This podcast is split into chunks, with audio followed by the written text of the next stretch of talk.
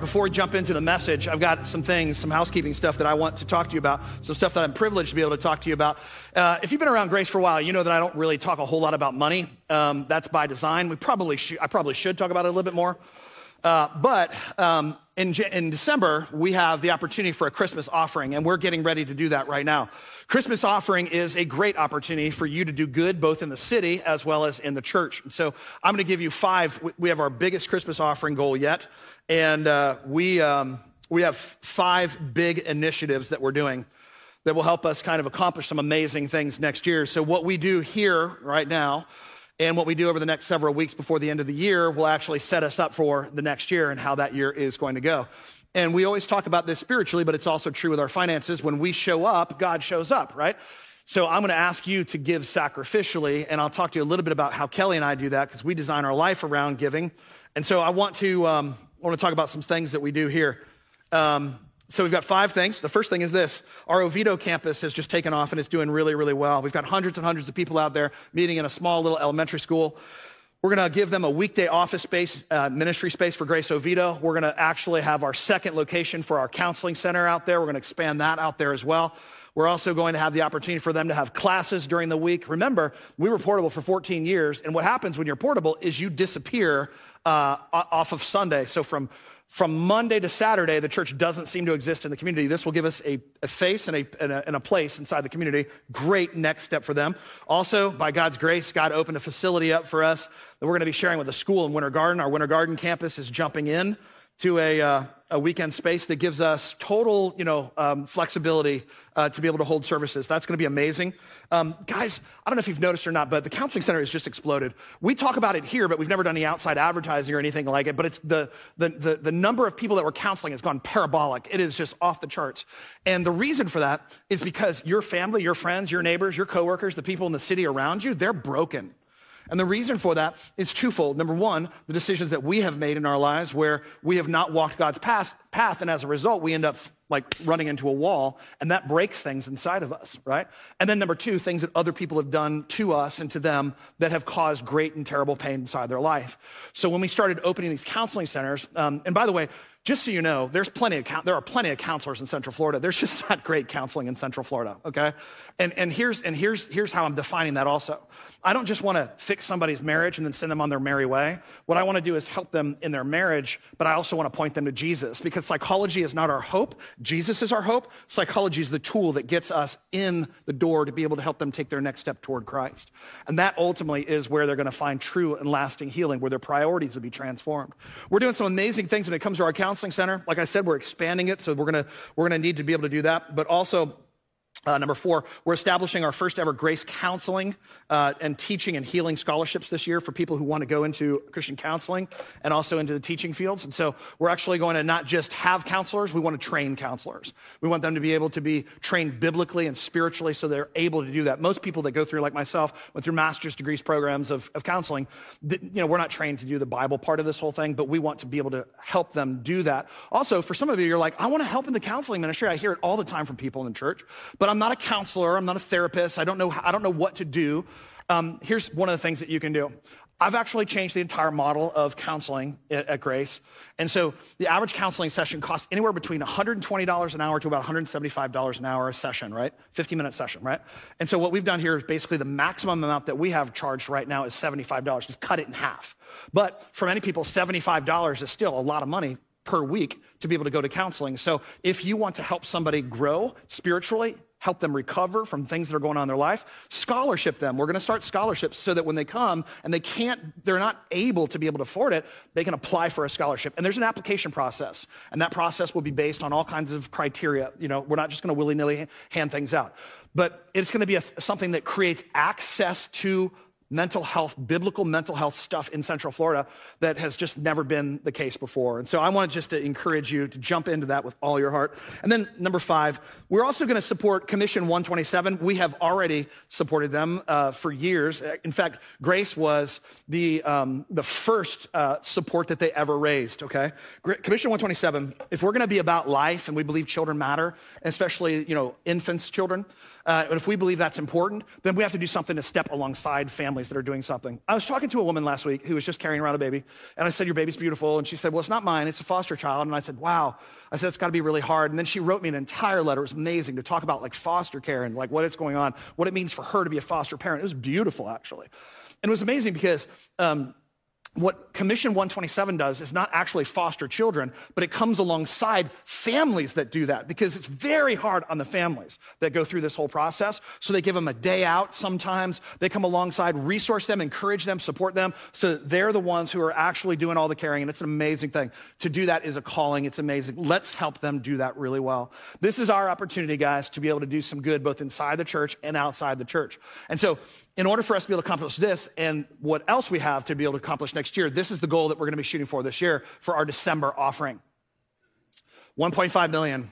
So we're going to be trying to raise 1.5 million dollars. And, and you know what? Uh, here's what I promise. If you show up, we'll be able to hit it. Okay? And, and, and, here's, and here's, here's what that simply means. Um, if you're a regular giver at Grace, first of all, thank you. If you're a person who's here at the church and you've just never given to Grace before, this place is eminently investable. Okay? It just is.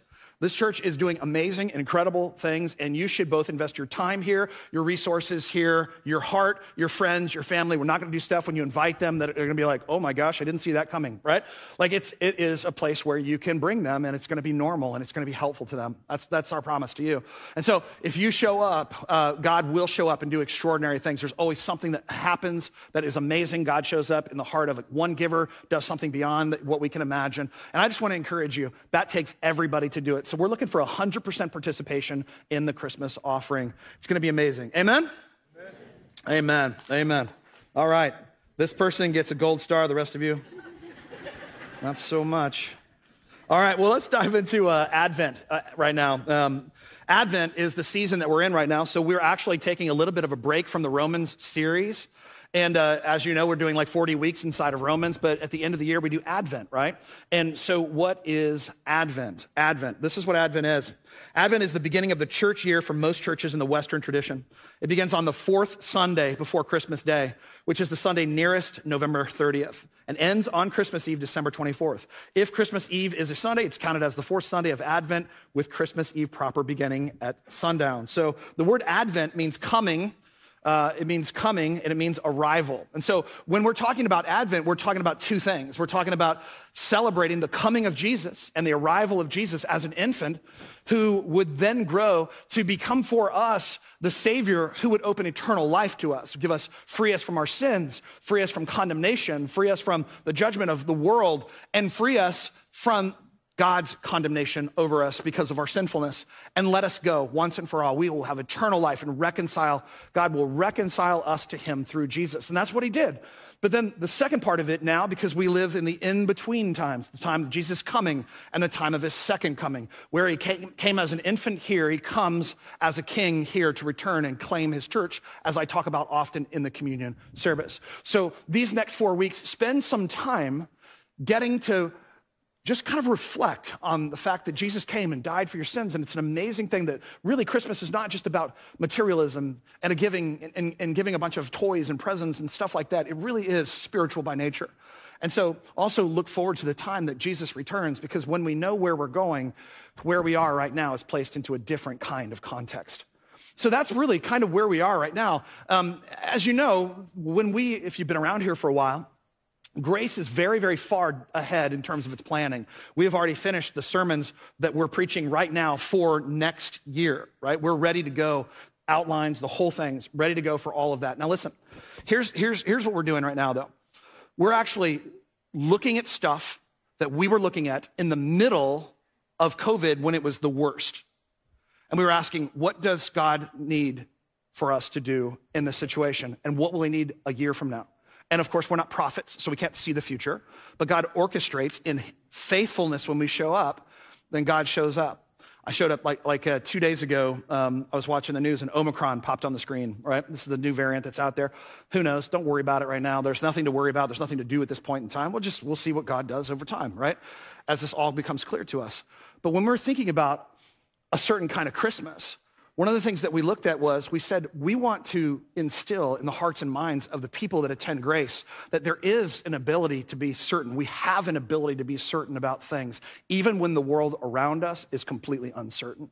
And right now, one of the things that we need to learn, and if you've already learned this, good on you, but if you haven't yet learned this, this is an important spiritual and emotional and psychological principle, and that is you do not control the world around you. You do not control the world around you. Just like you don't control the people around you, you don't control the world around you. What we do control is where we point our life and what we point our life at. So I want you to see a principle that will underline the next four weeks of this, of, of these, of this series. And it's this certainty is built on choices that have been invested in the right things. Here we go. So, how do we build certainty? Certainty is built on choices. I want you to note that certainty comes from decisions and choices that you make, not feelings and not insights. In other words, some of us have outlived, we have outlived our insights. In other words, we, are, we know a whole lot, but we're not living a whole lot, right? So, so if you want to make changes in your life and move from an uncertain person to a certain person, you have to change what's on the inside here. And you do that by acting. Certainty is built on choices that have been invested in the right things. So there's two different types of certainty that are in people right now. People you know, family, friends, your neighbors, you, me, all of us. And it is the certainty that comes from the past that we have lived, right? Because where we are right now is the only place we can be. We can't be in the future because it hasn't happened, and we can't be in the past because it's already happened. But what we can do, just like in the Bible they did frequently, when Israel crossed from the desert of Sinai into the promised land, they built these things called stones of remembrance. And the idea of the stones of remembrance were basic. And they basically said, we're going to build a little monument here. And this monument, every time someone walks past it, here's what it'll do for us. We'll tell the story of the fact that God rescued us from Egypt, that He healed us, that He brought us into a land of promise, beauty, and goodness. And we'll be able to tell that story to our children and to their children and their children. It's important that we root ourselves in things that are unchanging in this life because our life is constantly changing around us. So there's two different types of people that are filled with certainty. The first, first person is the person who's filled with certainty of the wrong kind. And the certainty of a wrong kind is you've invested in people that you shouldn't have invested in. You're maybe in relationships right now that you're like, this relationship, I'm not talking about your marriage. This relationship isn't working right now.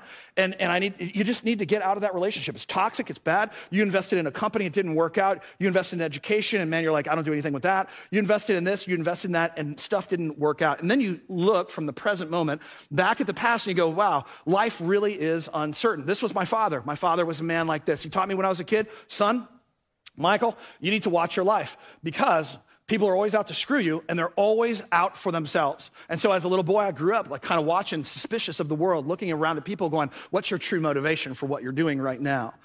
And it wasn't until I became a man, because when you become a Christian, you become a follower of Jesus, when I was a child, I would think like a child, but when I became a man, the Bible says, I put childish things away. I took my dad's perspective and I said, Is this really true? And the answer was no. And as an adult, I've looked at people and I've said, They're not out to screw you. They're not out to take from you. They're not always out to hurt you. And as a result, I treated people differently with a kind of optimism, a hope, and a joy that's different. And as a result, what do you get back when you do that? You get back those things that, that, that comes back to you. Why? Because as you treat people, so they will treat you as well. I don't feel like the world is a dark and terrible, scary place. I feel like Jesus is in control, God is sovereign, and He is with us. Amen? Okay? There's no reason to walk around in fear and worry all of the time. My dad was completely and absolutely wrong, but he had built a life based on these kinds of certainties. Now, if you're that person right now and you've said, you know what, this is me right now. I've built a life of uncertainty because I have had uncertain, I've pointed my life, invested in the wrong things. Here's what you, here's the hope for you. All you have to do, because all you can do is live in the present moment. You can't live in the future and you can't live in the past. All I have is right now. You can now, the Bible uses the word repentance. And the word repentance means turning away from the old choices you were making. So now what you can do is you can turn away from these old choices. You can repent and ask God's forgiveness and say, God, I want to walk the path you want me to walk and start walking. And here's what happens. You make a new choice. You invest in the right things. You invest in the right things. You invest in the right things. You invest in the right things. And before you know it, now you can look back and go, I have a brand new, I have a brand new past. The past that was back there, it's gone. This past that I can look at right now, this is building certainty inside of me. You know how you're certain out here in the world when everything seems to be falling apart? You're certain in here. And that makes all the difference in the world. When you are certain in here, whatever happens around you, it's all going to work out. So let's take a look at a story. It's the story of Jesus' birth. And it is the story, honestly, of massive uncertainty in the birth of Jesus. So, Matthew chapter 1, verse 18, it says this This is how the birth of Jesus, the Messiah, came about. His mother Mary was pledged to be married to Joseph, but before they came together, she was found to be pregnant through the Holy Spirit. All right, so let's take a look at this. The first word that I want you to take a, pay attention to is this word pledged, right here. It's pledged. This is somewhere between what we have today, engagement and marriage. It's much more intense than you and I have with engagement. Why? Because, because uh, a pledge was Joseph coming to Mary's father and them making an agreement that Mary would marry Joseph. Okay? Now, you might look at that and go, well, that's kind of not so great. Mary doesn't have an option in it or whatever. And the, I mean, that's just how it was. I mean, I'm not making a judgment about whether it's right or wrong, but it's still happening today.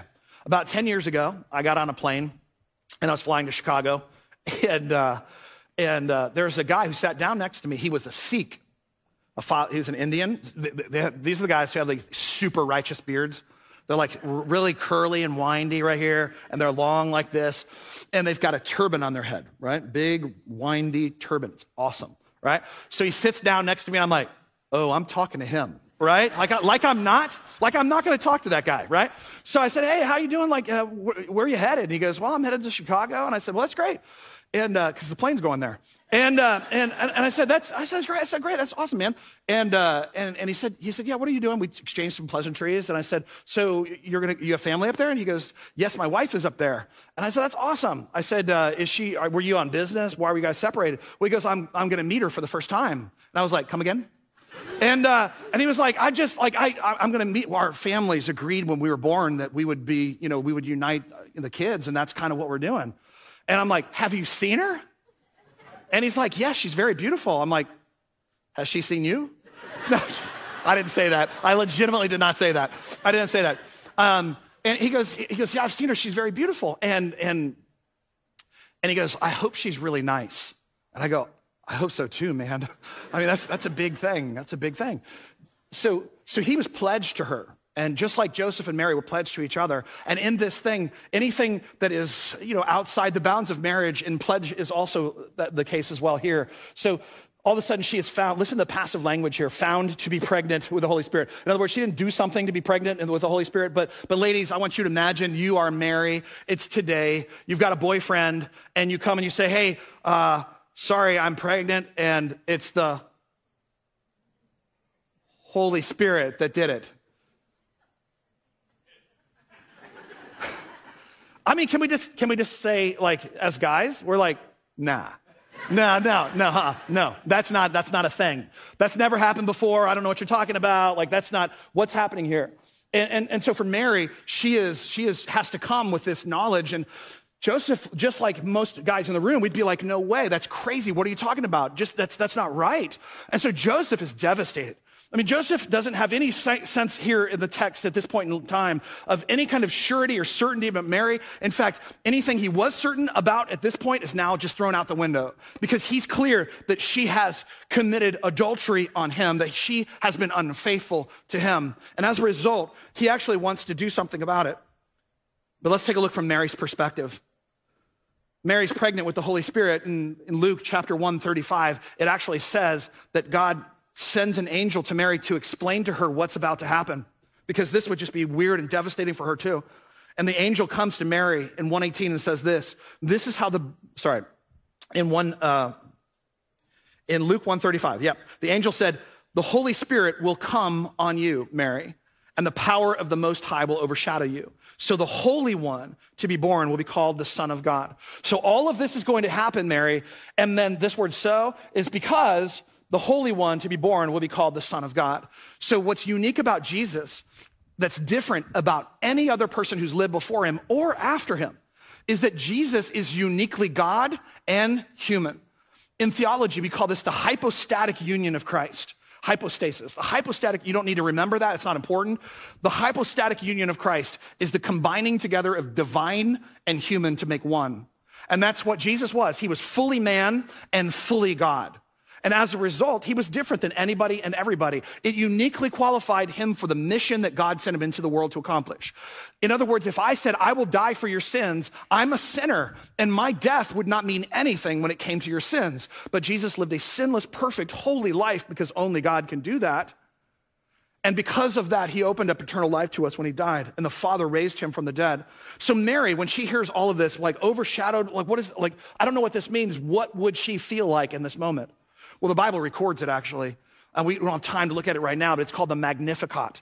And it's a poem basically that she writes. And it's bestowing the greatness of God and how amazingly favored she was. Listen, we talked about this for the last three weeks. Long, long time before Mary was born in the Garden of, in the Garden of Eden, Adam and Eve, they just rebel against God and they say, fine, we don't want all this beauty and goodness. What we're going to do is we're going to make our own way and find our happiness outside of you. And God goes, that's your choice. You can make that choice.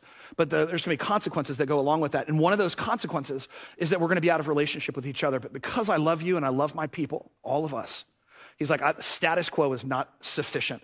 But here's what's going to happen, Eve. One day, your daughters, daughters, daughters, daughters, daughters, daughters, daughters is going to give birth to a son.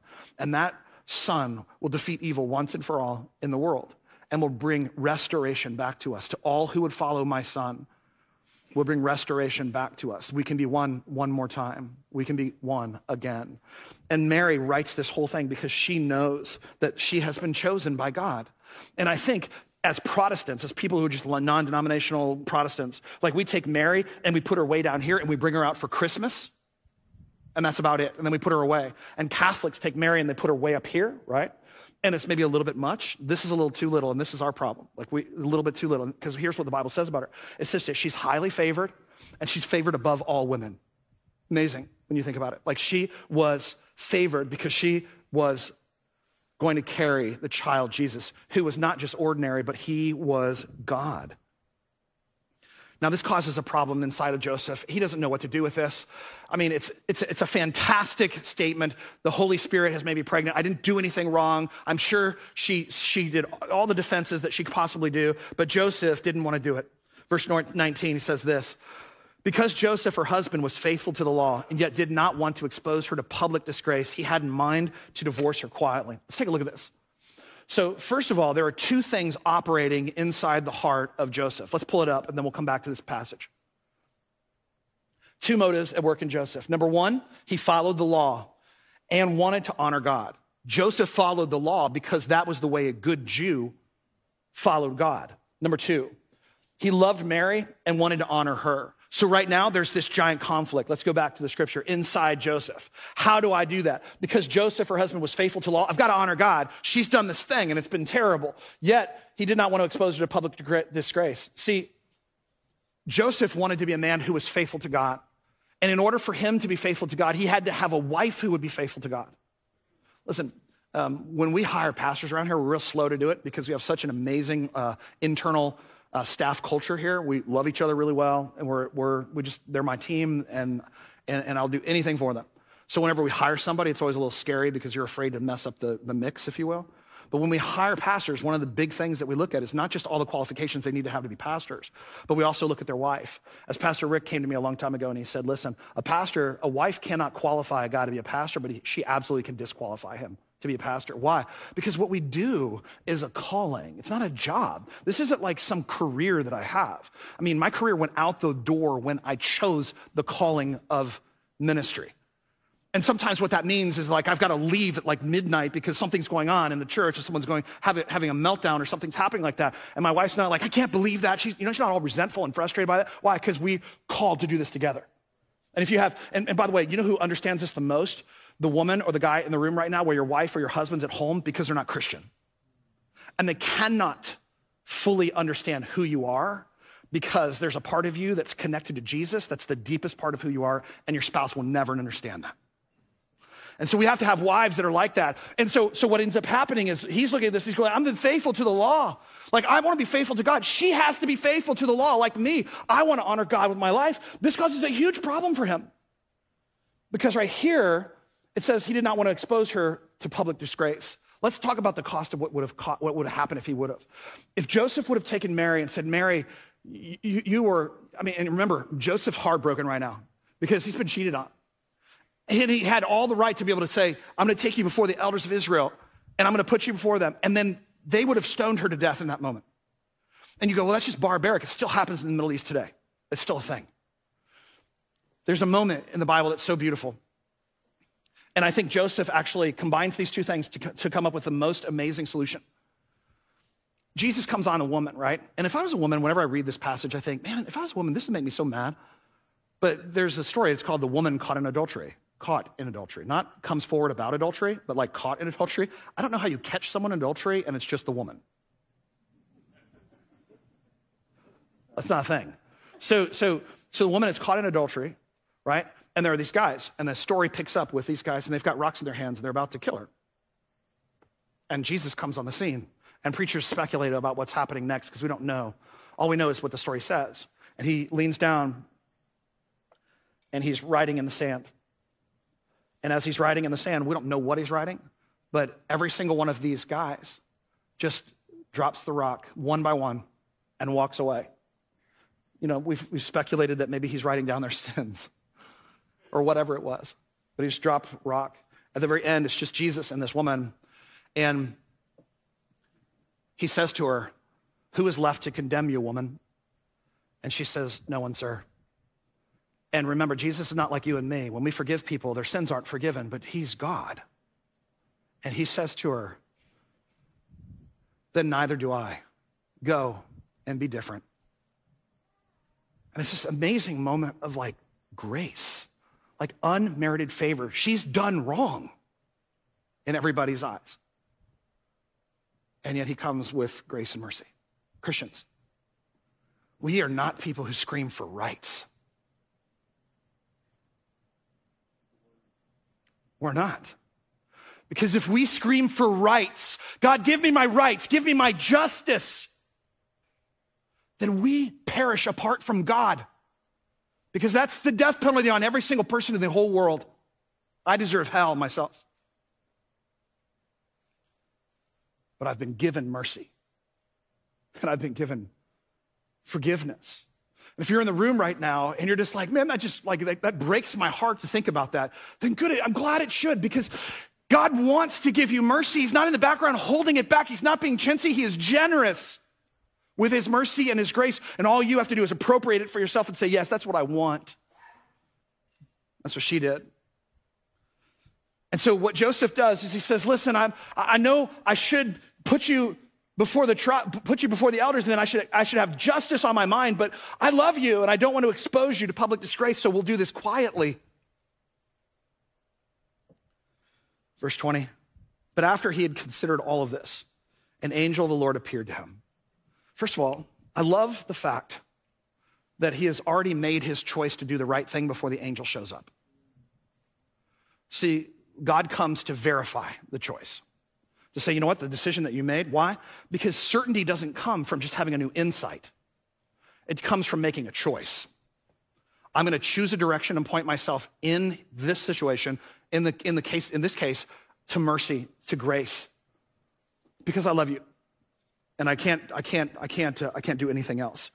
But after he had considered this, an angel of the Lord appeared to him in a dream and said, Joseph, son of David, do not be afraid to take Mary home as your wife because what is conceived in her is from the Holy Spirit. It's this right here that I think we go right by in the, in the, in the text. Joseph followed the law. He honored God with his life. He didn't want to be part of something shady. And so when she comes and says she's pregnant, everybody's going to look at him and say, Joseph, you're the one. You defiled her. They're not going to look at her. They're going to say, Joseph, you didn't have self control, man. What is wrong with you? And in our culture today, to be pregnant like that in a way, it's not a shameful kinds of thing. In their culture, it was terribly shameful.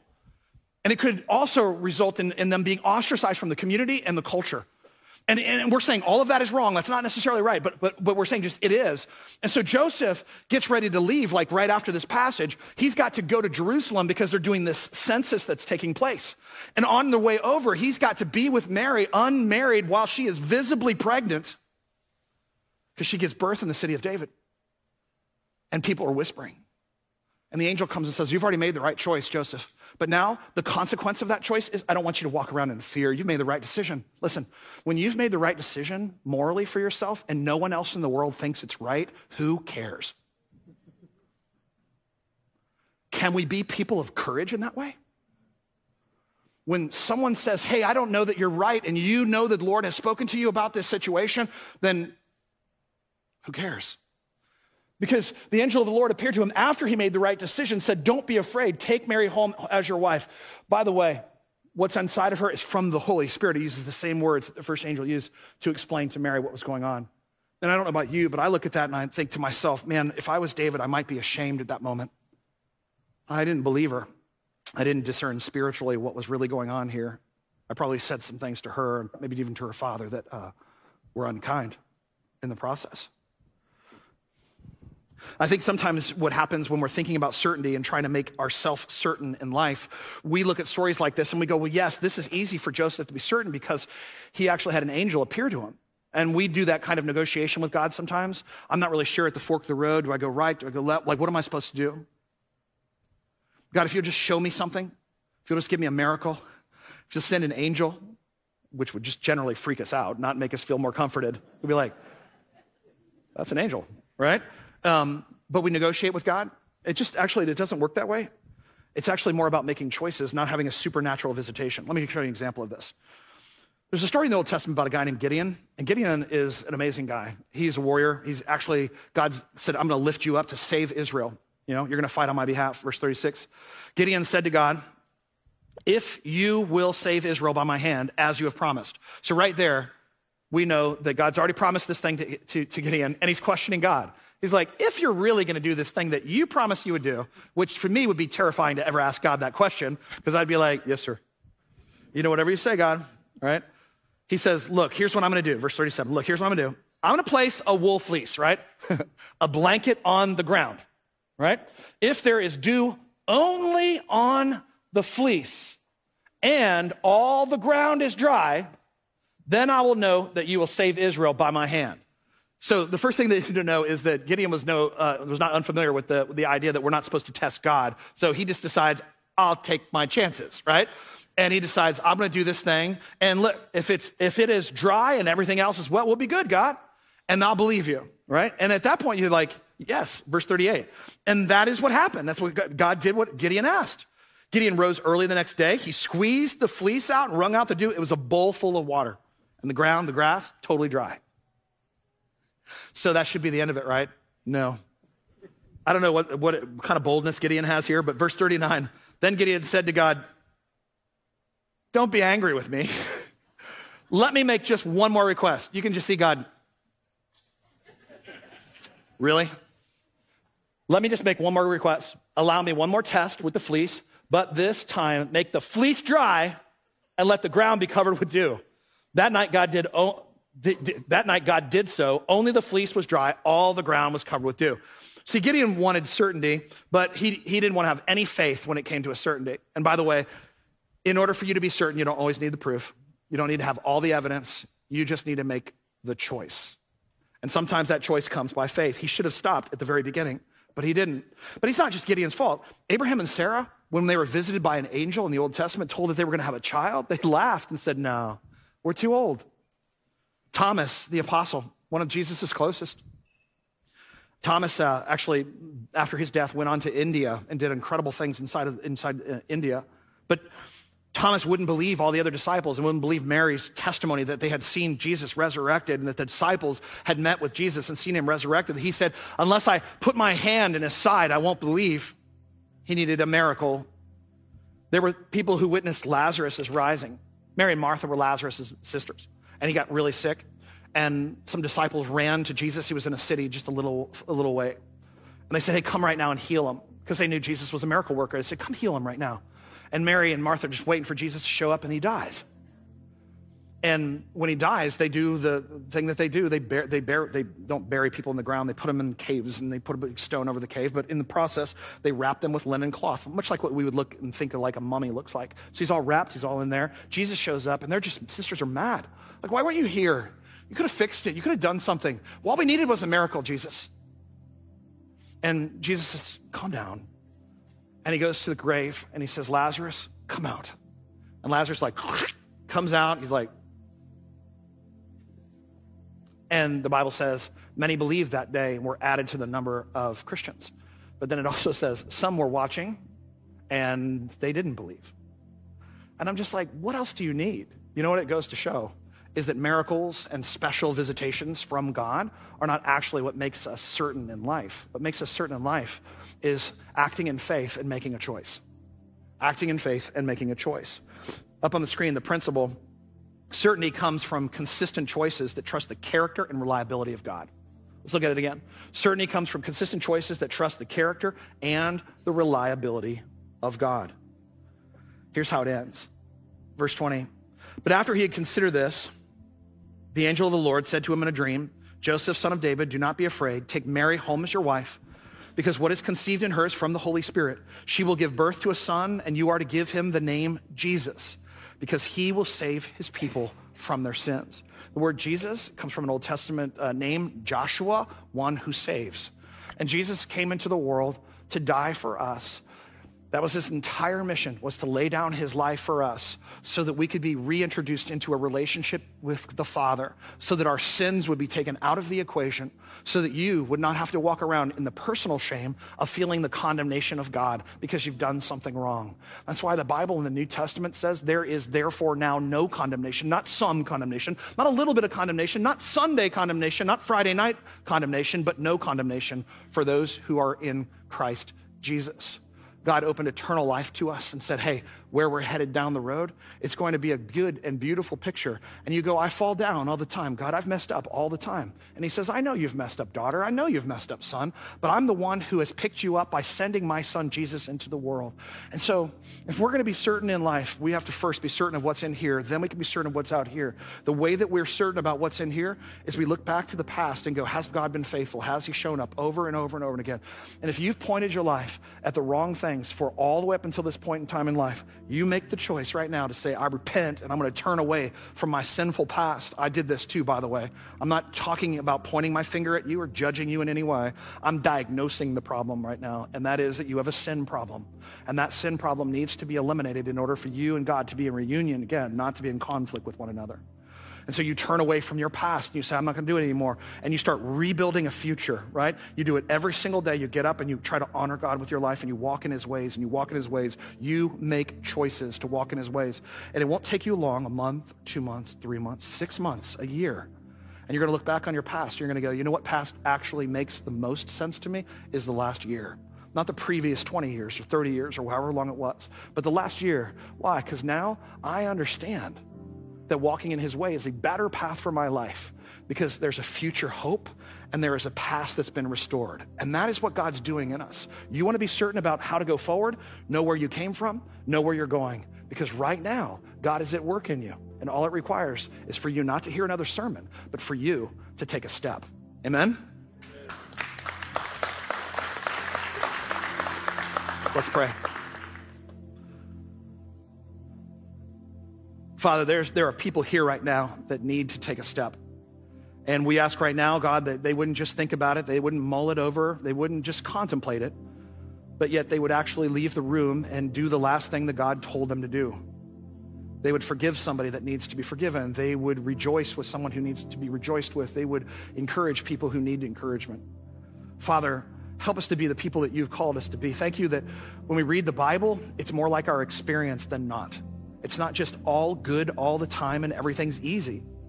It's a story of real struggle, real hardship, and yet it's the story of overcoming all of that. That's who we are in Christ. Paul called himself an overcomer. And that's who we are as church. It's who we are as people. We will not always be the broken down versions of ourselves that maybe we are today. One day we'll be the strong that help the weak.